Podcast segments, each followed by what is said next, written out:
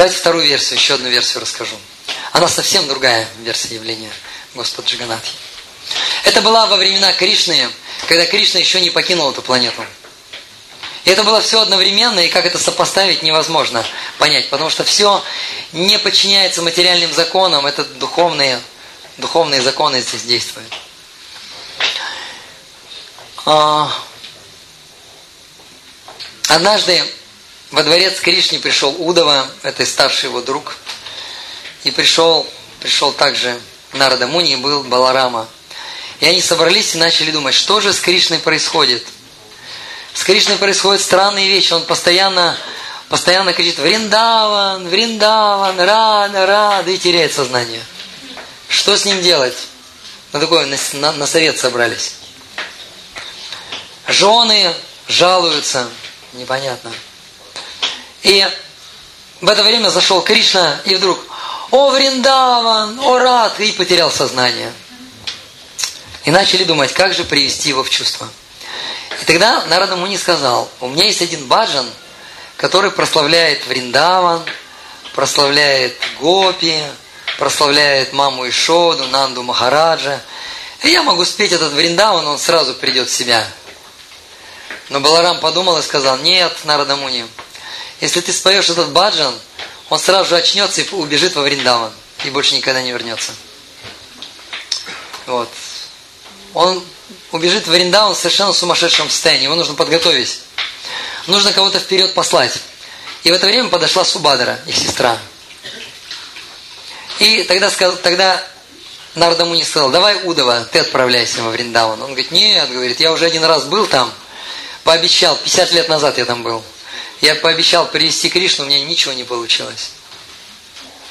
Давайте лучше Баладева. Баладева говорит, я 50 лет назад тоже там был, тоже обещал Кришну перевести, у меня ничего не получилось.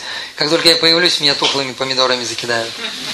И тогда Субадр сказал, хорошо, я поеду. Я поеду, я приеду, приду к маме Ишоде, сяду у нее на колени, обниму ее, поцелую, успокою, скажу, что сейчас приедет Кришна. Так я подготовлю ее, подготовлю, подготовлю Гопи, и все будет хорошо. А Баладева, Баладева пускай он колесницей. И вот Баладева сел, сел на колесницу и поскакал вперед. И через некоторое время Нарада Муни заиграл свой прекрасный баджан, Кришна очнулся и сказал, о, я еду в Вриндаван. И тогда Удова повез его в Вриндаван. И в это время Шимати Радхарани она настолько уже измучилась в тоске, что она решила, она пошла в Бандерован, лес, и решила покончить жизнь самоубийством. Она решила просто заморить себя голодом. И она ничего не ела, ничего не пила, она просто лежала на коленях у Лолиты, и жизнь уходила из, из ее тела. И в этот момент, в этот момент появился Кришна – и ветерок коснулся тела Кришны и принес запах Кришны Шимати Радхарани. Она сразу очнулась. И Кришна, увидя Шимати Радхарани в таком состоянии, что она готова, оставила тело, он пришел в страшное состояние, его затрясло, глаза его стали огромные. И есть такое состояние экстаза, когда члены входят в тело, и у него члены все вошли в тело, ноги вошли в тело – Руки вошли в тело, вот такие короткие руки остались, ног вообще не осталось, только стопы остались. Голова вошла, глаза стали огромными, улыбка. И таким образом он превратился в Джиганатху. И это состояние, состояние Бавы или состояние экстаза передалось Баладеви, его брату и сестре Субадар. И они тоже приняли такие форму. И Джаганатх упал и потерял сознание. Шимати Радхарани увидела Кришну таким – и она сказала, Кришна, что с тобой происходит? Я тебя таким еще никогда не видела. И потом Кришну так подняли, его вот так вот поставили, он такой неуклюжий немножко. Вот его поставили, и Кришна сказал, вот сейчас начинается эпоха Дару Брамана, и в эпоху Дару Брамана будут все поклоняться мне. И Господь Джиганат ему может поклоняться кто угодно. Могут поклоняться шиваиты, шиваитскими мантрами, он принимает эти мантры – Ему могут поклоняться Джайнисты могут поклоняться своими мантрами, имперсоналисты могут ему поклоняться своими мантрами. Преданные ему тоже своими мантрами поклоняются.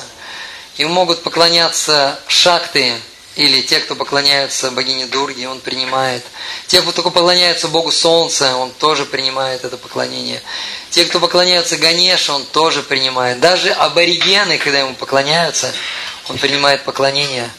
Так шабары, свинопасы, аборигены поклонялись Ниламадами, потом они начали поклоняться Господу Джаганатхи. То есть Господь Джаганат, он с одной стороны очень терпеливый и очень-очень милостивый, очень милостивый. Он готов принимать любое поклонение. Очень милостивый. И однажды Шилу Прупаду спросили, почему он такой милостивый, терпеливый, как это, как это характеризуется.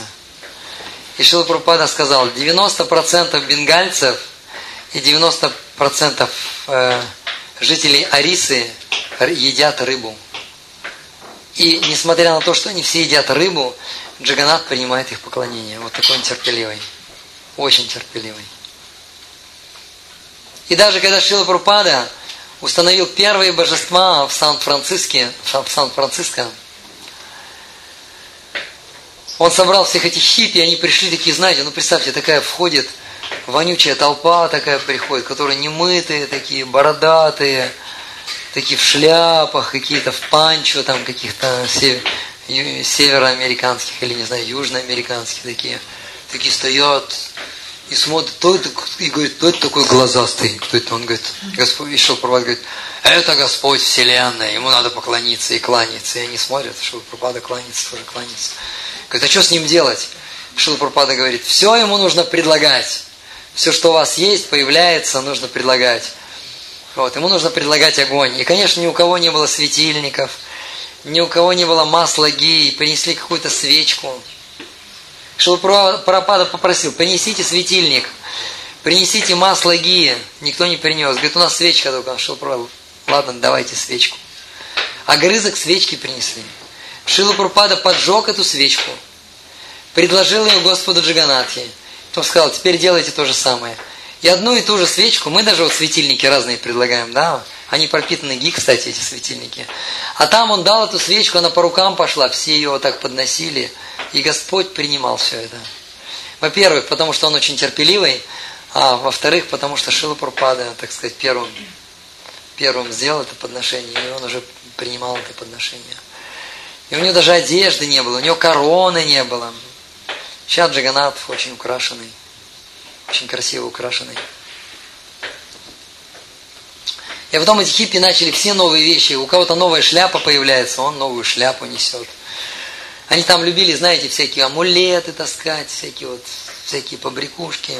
Какой-нибудь побрякушка появится, он несет джаганат. И все предлагали. Джинсы появятся. Махапросадные, да. Джинсы предлагают. Господь Джаганатха очень-очень очень милостив. На этом я остановлюсь, наверное, время поздно уже.